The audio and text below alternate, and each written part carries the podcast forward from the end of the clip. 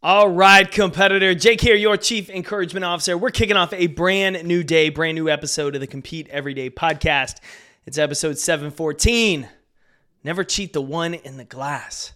For some reason, I had never been familiar with the poem The Man in the Glass by Peter Dale Wimbrose Sr. And I heard it recently talked about by Tom Brady in an interview he did with Patrick Bet David about his career. I wrote about it last month, some of the things Brady talked about, and very specifically this idea of the man in the glass. And I want to read the poem to you and, and think about what it says to you, how you're focused today throughout the day, and what happens when you get to the end of the day.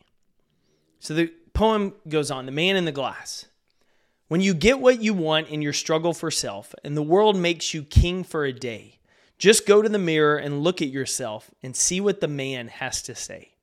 For it isn't your father or mother or wife who judgment upon you must pass.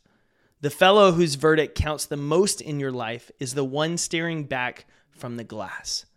Some people may think you a straight shooting chum and call you a wonderful guy, but the guy in the glass says you're only a bum if you can't look him straight in the eye. He's the fellow to please, never mind all the rest, for he's with you clear up to the end and you've passed your most dangerous, difficult test if the man in the glass is your friend. You may fool the whole world down the pathway of life and get pats on the back as pass, but your final reward will be heartaches and tears if you've cheated the man in the glass. And I absolutely love that quote. And Brady was talking about it in terms of he wasn't motivated by anything else than the person he saw in the mirror. And as Patrick David pushed him of like, oh yeah, but were you motivated to get another trophy over Belichick or, or over Jordan?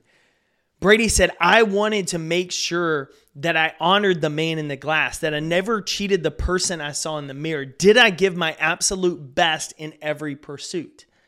And that's the question we have to ask ourselves each and every day. When we go to bed, when we brush those teeth, when we look at ourselves in the mirror, did we give the person we saw in the mirror everything we had in the pursuit of everything we wanted that day? Or did we cut corners? Did we go through the motions? Did we maybe get the win, but we know in reality we probably shouldn't have because we didn't work as hard as we ought to? Did we get away with some things that day that we really shouldn't have? And maybe they'll bite us in the butt later, or maybe that won't. Or did we exhaust our efforts doing everything we could to make that one in the mirror proud? See, at the end of the day, the only person we have to answer to is the one we have looking back at us. And for most people, according to Bronnie Ware and the Five Regrets of the Dying, most people get to the end of their life, and the biggest regret is not honoring the person they see in the mirror. It's living out and bending and shrinking to fit the approval of everyone else around them. They sacrifice the goals in their heart, the things they desire, the things the person in the mirror wants to see to make everyone else around them comfortable or happy.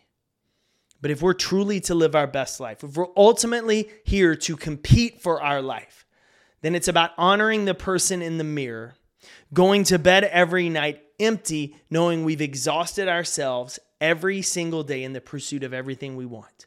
That no matter how hard the day, how difficult the challenge, what stands in front of us, we took a step forward to our goal. That no matter what kind of situation we found ourselves in, we still got better. We still honored our commitments and we honored the person in the mirror. Never mind all the rest, for the one in the mirror is with you until the end. And you've passed your most dangerous, difficult test if the man in the glass is your friend. Keep your eyes on what matters today, competitor. Exhaust yourself in the pursuit of ending on empty when everything's said and done. And above all else, go against the masses of society and compete today to get better. I'm cheering for you. Go win your day. Thanks again, competitor, for tuning in to another episode of the Compete Everyday podcast.